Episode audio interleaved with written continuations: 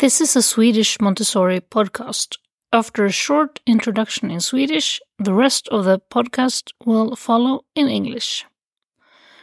Välkommen till Montessori-podden. Idag ägnar vi oss åt en helt annan åldersgrupp än vanligt, de äldre. Och framförallt de äldre med någon form av demens. Visste ni att det går att applicera Montessori-pedagogik på demensvården? Jag har samtalat med Jennifer Brush och Ann Kelly som är engagerade i Montessori for Dementia, Disability and Aging. Ett projekt som drivs av Association Montessori International. De beskriver så fint hur det fungerar och nu sitter jag här och önskar att alla som är inblandade i demensvård kunde få lite fortbildning i detta förhållningssätt. I texten som hör till avsnittet i din poddspelare finns alla länkar som vanligt där du kan läsa mer. För precis som med barnen så handlar demensvården om värdighet och självständighet. Jag heter Maria Schacki och gör denna podcast för Montessori Sverige. Mm.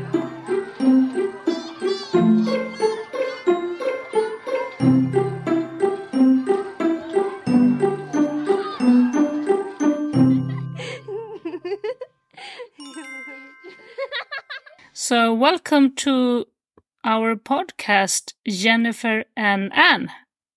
Thank, Thank you. you. very much. Uh, I think we'll start with an introduction of you two. We are here today to talk about Montessori and dementia, which is your project. Um, very interesting. But if we start with you, Jennifer, who are you and how did you get interested in this project? Well, I started off as a Montessori child and a Montessori mom. I was very fortunate to have a, a, wonderful Montessori school just minutes away from our house that my daughter attended for 10 years. And I am a speech language pathologist. And I began using Montessori materials and Montessori activities about 25 years ago during speech therapy, just very much as an intervention to help my clients reach specific goals, um, mostly with um, people who had had strokes. And when I left clinical practice and started doing research, um, I joined a practice that focused on the therapeutic use of the physical environment. And we did a lot of all of our research focused on how to help people age in place, how to create a supportive environment. And it was then that I started making much more of a connection between Montessori as a way of life, as a, a as a way of living and engaging in life than as an intervention. So I became interested in in using evidence and best practices to create Montessori environments in long term care settings, because that's primarily where I work is in long term care. And then I did my Montessori teacher assistant training. Um, and I still do research, and now I help care communities create supportive environments, train staff um, to uh, provide better better care and better services to people who have dementia um, using the Montessori philosophy. Hmm.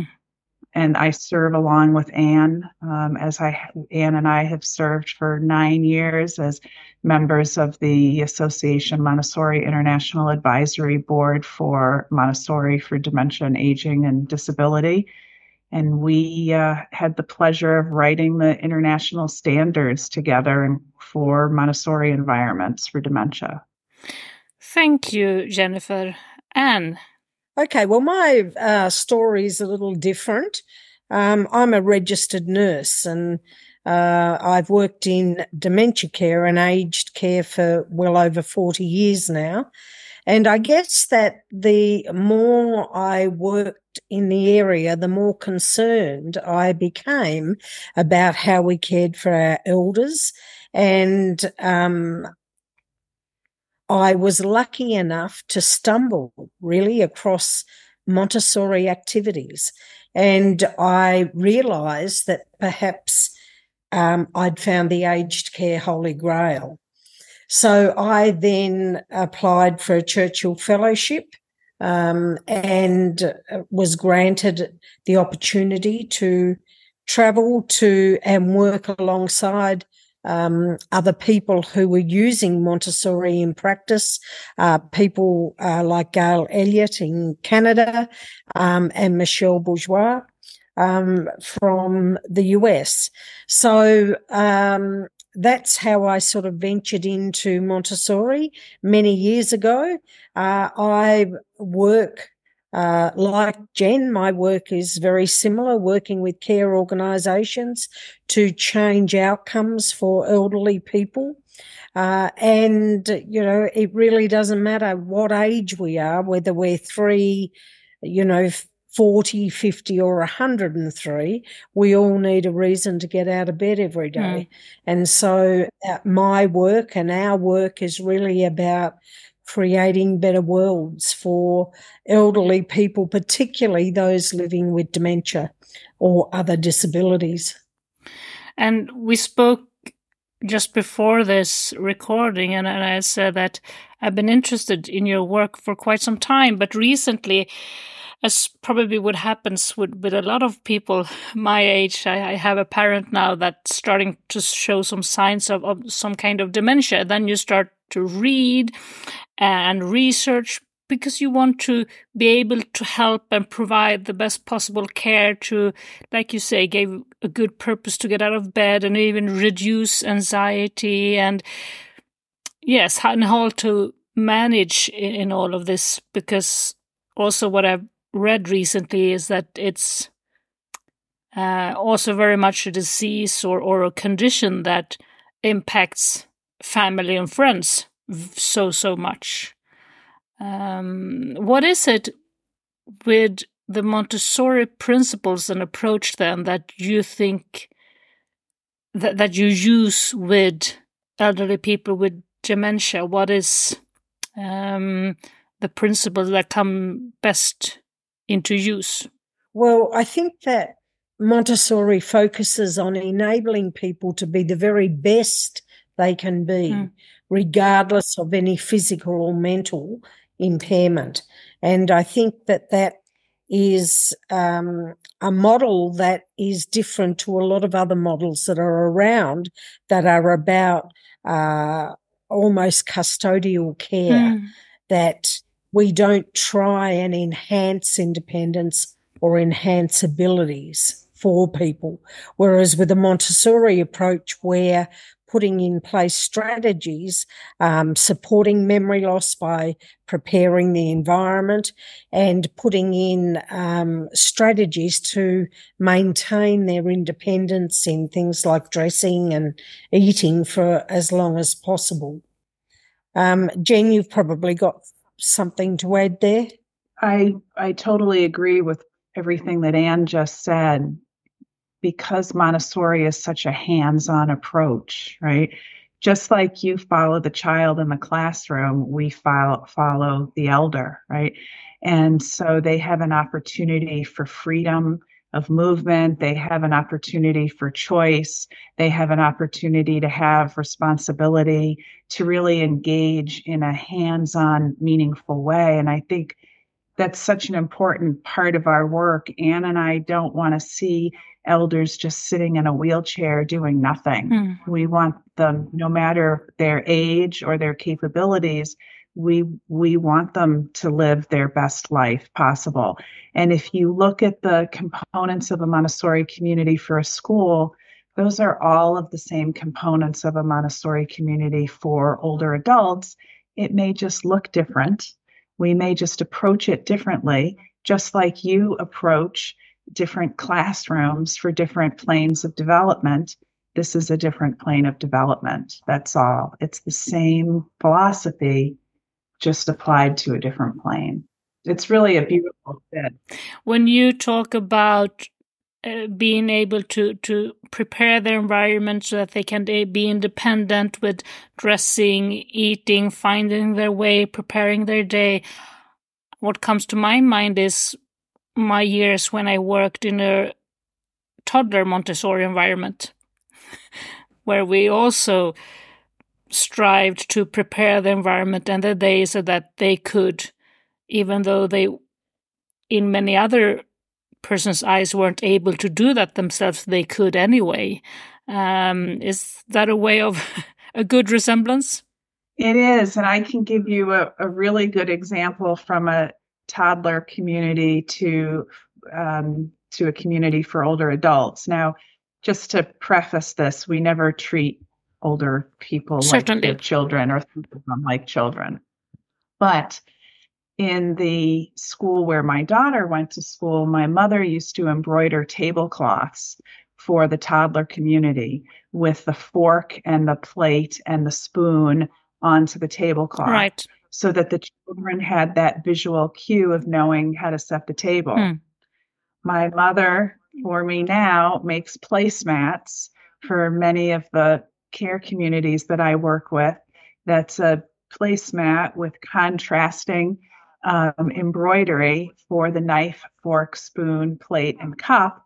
So it serves as a visual cue mm. for an older person may not remember all the steps for setting the table, but we can help them restore their dignity by using that placemat as a template or visual cue for them that helps them remember how to do it sounds that's a good example yeah. and i think too that um, another example for example is somebody who loses steps in dressing themselves mm. and so they have a seq what we call a sequencing deficit so they might um, forget the way in which to dress themselves. So to enable them to be independent in doing that, we would use a task breakdown so that people are able to dress themselves following a task breakdown that their um, their underpants go on first and then their trousers or whatever it is.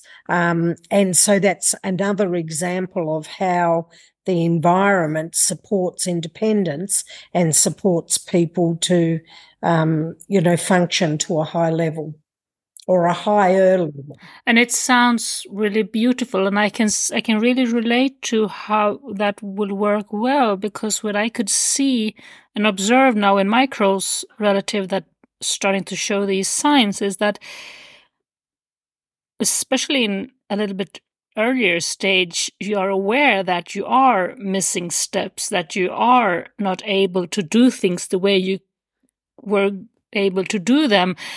Um, and that takes a lot of um, strength and uh, effort and creates anxiety and, and makes you very tired, which in its turn makes you even more, uh, makes you even less capable of, of keeping it together because you're tired and then it becomes a vicious spiral.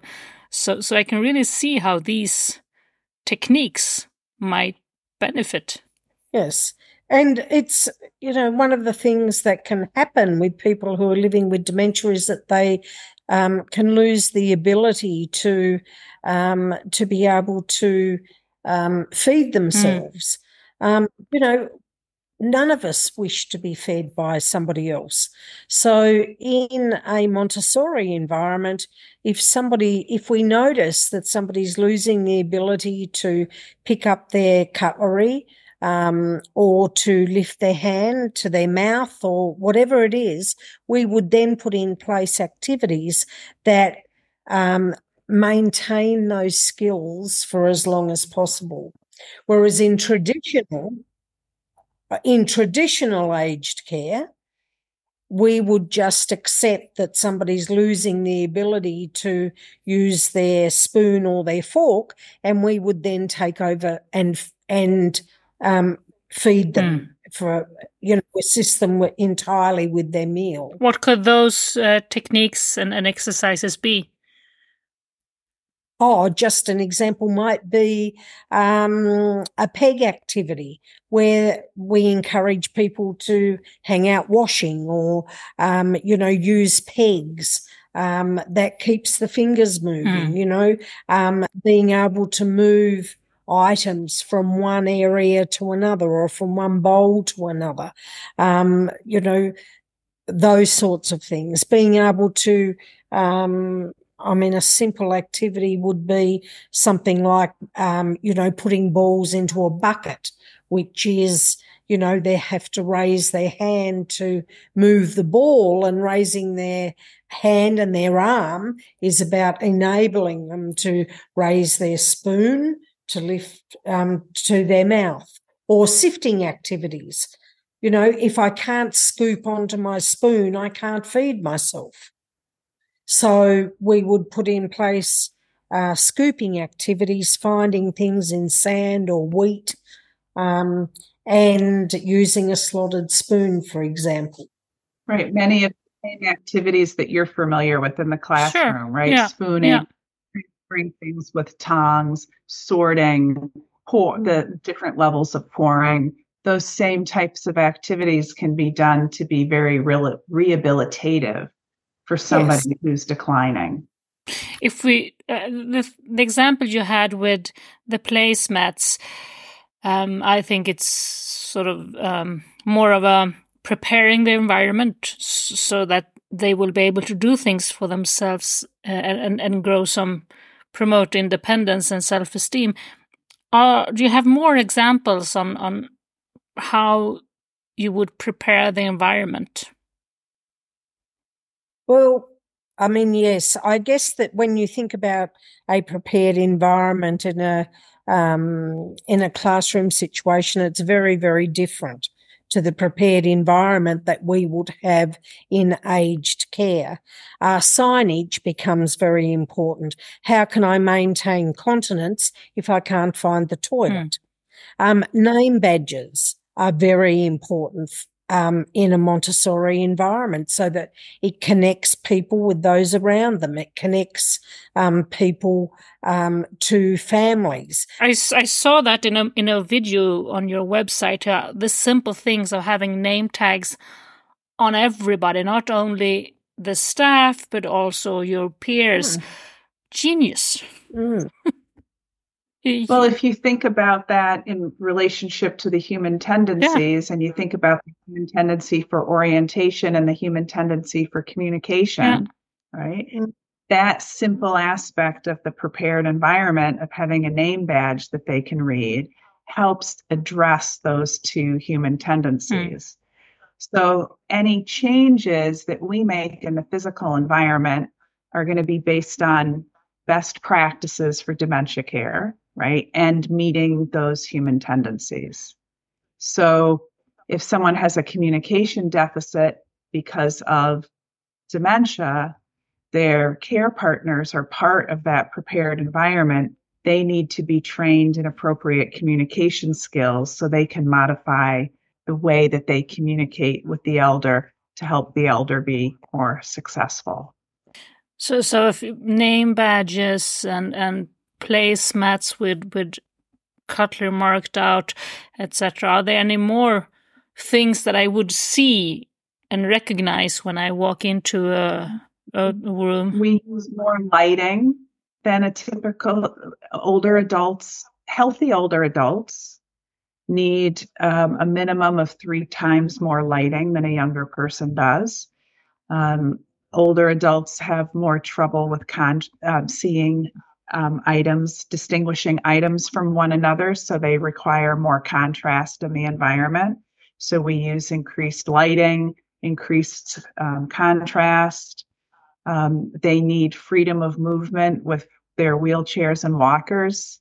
So ideally, they we need to have adequate space in between things. We would also have labeling so that people are able to find things. Mm. So there would be a lot of labeling in kitchens, for example, so that people can find a glass or a plate. Um, task breakdown in, um, you know, bathroom areas, uh, private areas on wardrobes, those sorts of things. And as well as that, in a Montessori environment, we would uh, or you would see lots of activities that are set up for self engagement. Mm. So, and the activities are always accompanied with a sign that invites people to participate. Um, so, you know, the, the environment is full of, uh, uh, triggers for action um, or memory prompts and memory supports for the person. I saw in the same video, I also saw this thing that I immediately recognized from from the Montessori preschools where you have the board with today and today today's weather is hmm, the temperature mm, and the clothing when you go outside this could be appropriate those kind of weather boards well orientation mm. uh, with is so important time is important to us all orientation is important and so those again are memory prompts there are supports for people living with a memory problem about what day it is and, um, you know, um, with clocks, what time it is. Mm. Um, and programs for people so that they know what they do at particular times. So when people are living with dementia, they're, they their specific memory systems, the called episodic memory and semantic memory, are impaired. So things related to the time that something happens or has happened in the past is something that they have difficulty accessing. So the goal is to provide those supports in the environment for the impaired memory system. But then they have a preserved memory system called procedural memory. And that's where all the practical life activities come into place. Mm. These are things that are familiar, they're habits, they're successful with, so when we're working with our clients, we want to engage them in all of these procedural memory tasks that are very familiar to them so they're successful, right? And then put things in the environment that compensate for their deficits.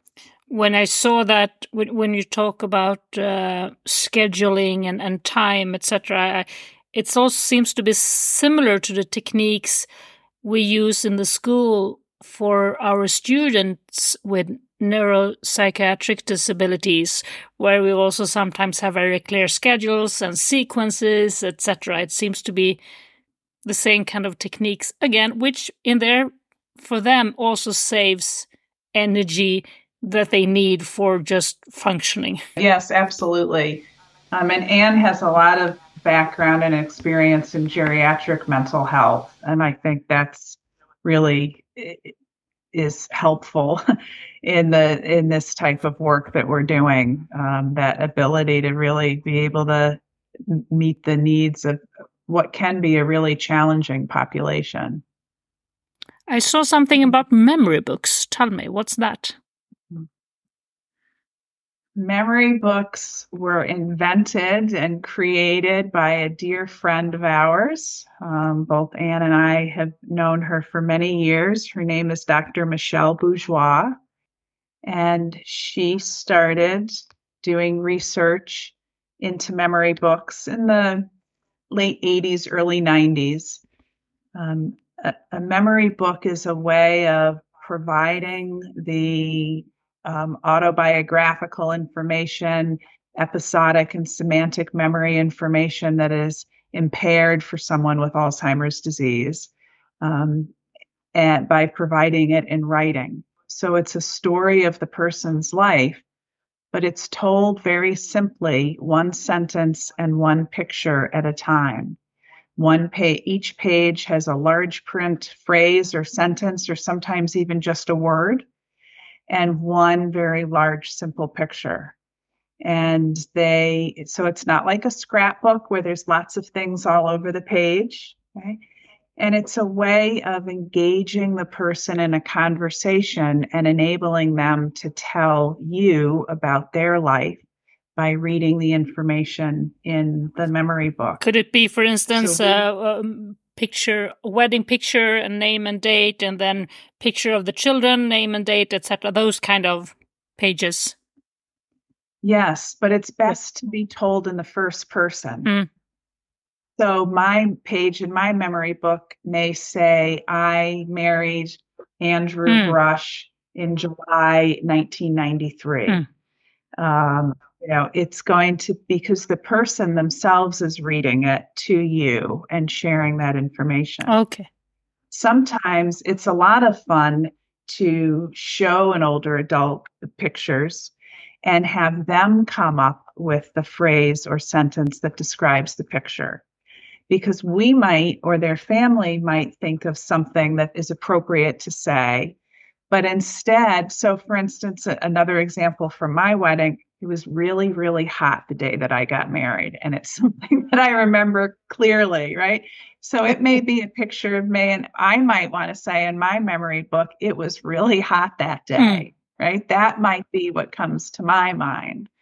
So we try to um, really engage the elder in the creation of their memory book to the extent that they are able.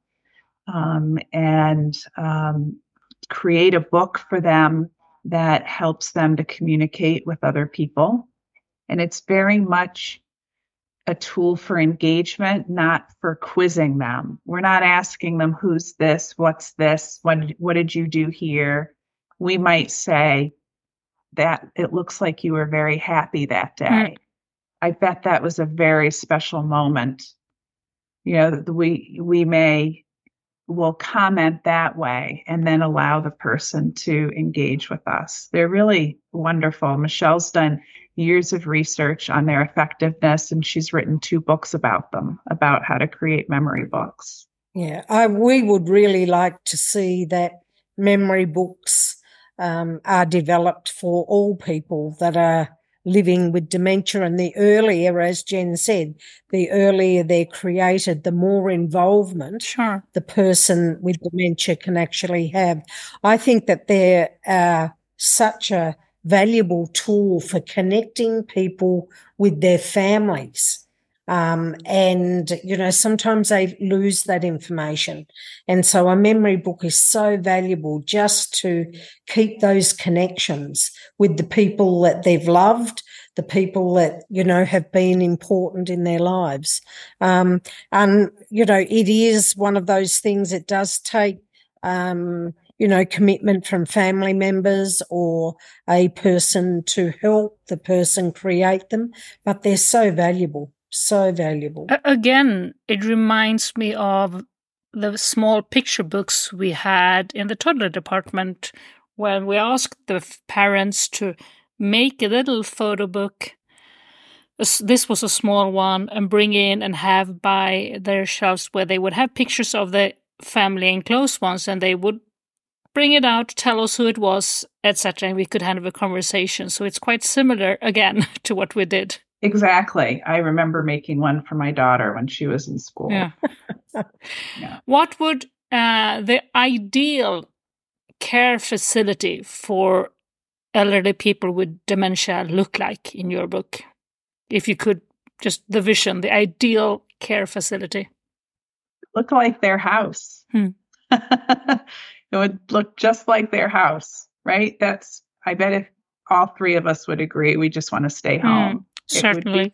a home, not an institution mm. where we could get up and get something to eat when we want, where think where we could find what we needed to find, where we were around people that we wanted to be around doing what we choose to do. And hopefully my dog would be with me too. That's all anybody wants really is to be able to live live their life like they always have. Mm. And I think to feel that they matter.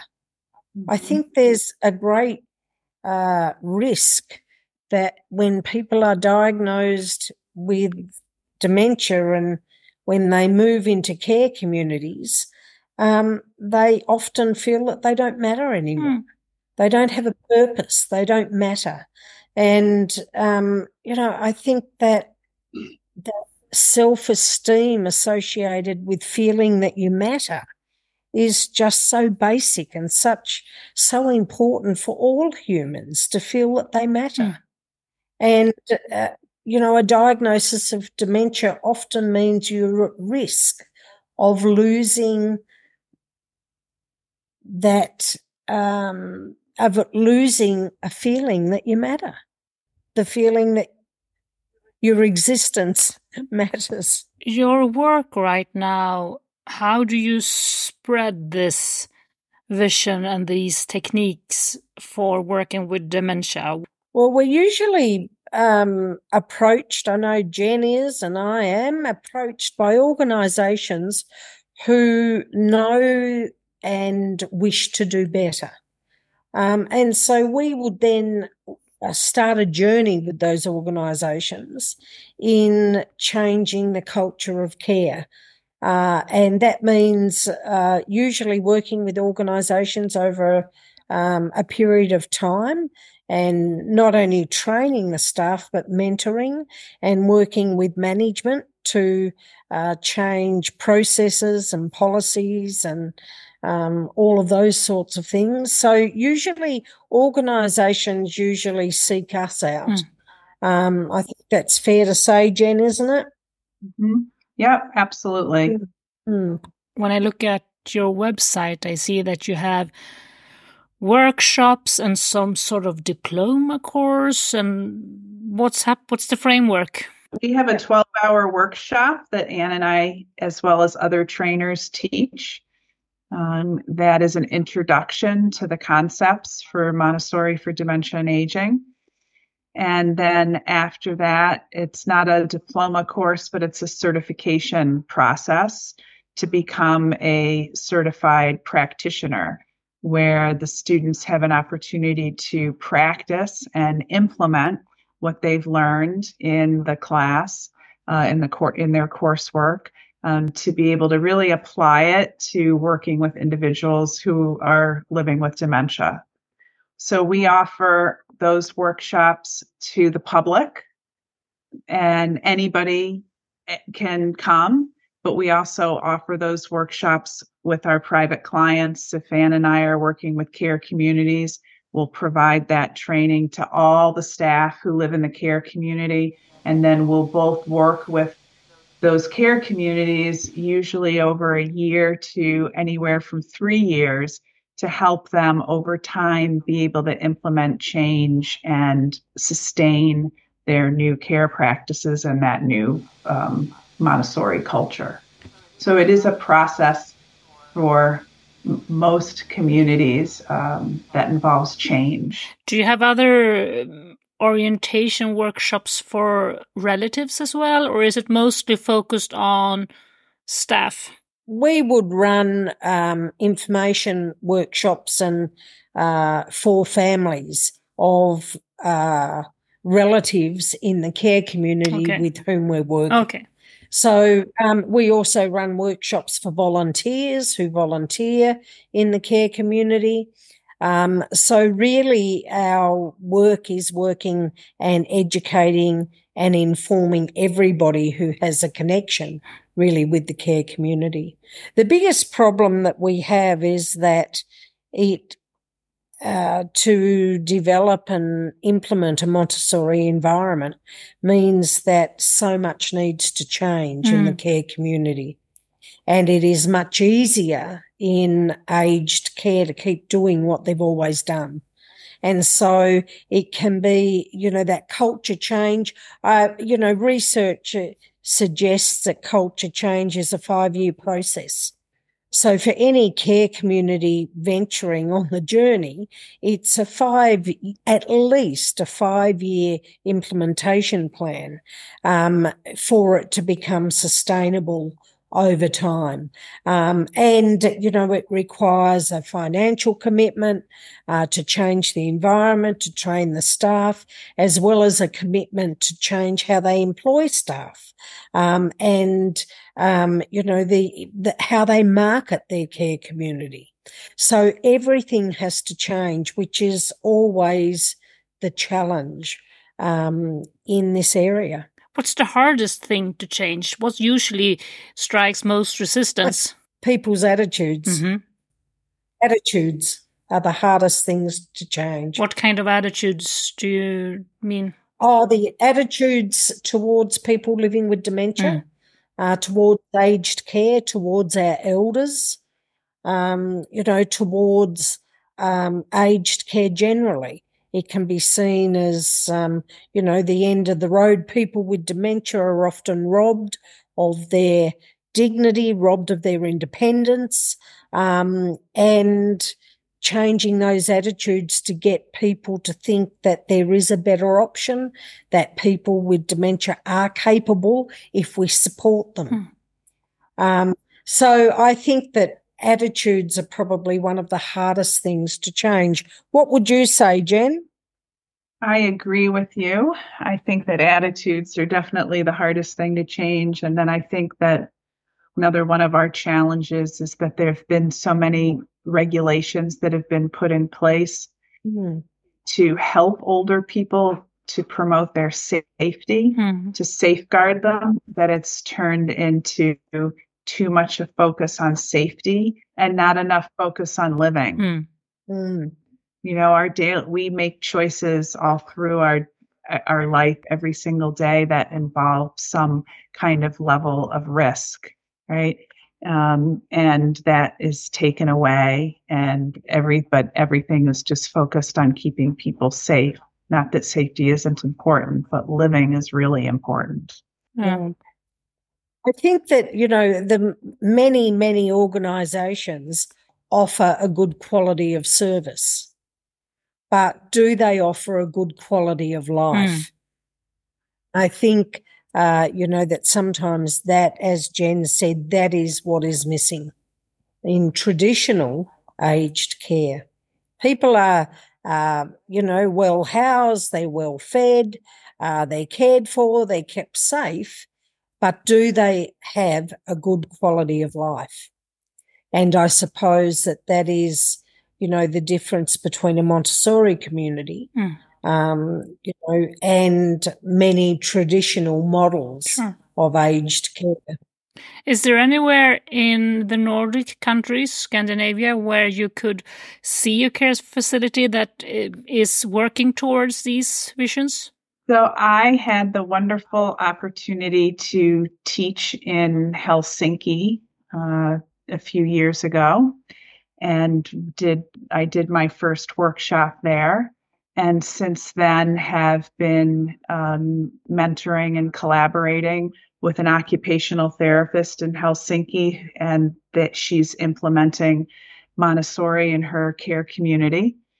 And I'll be going back to Helsinki in the fall of next year to collaborate uh, with the care community and also with a local university.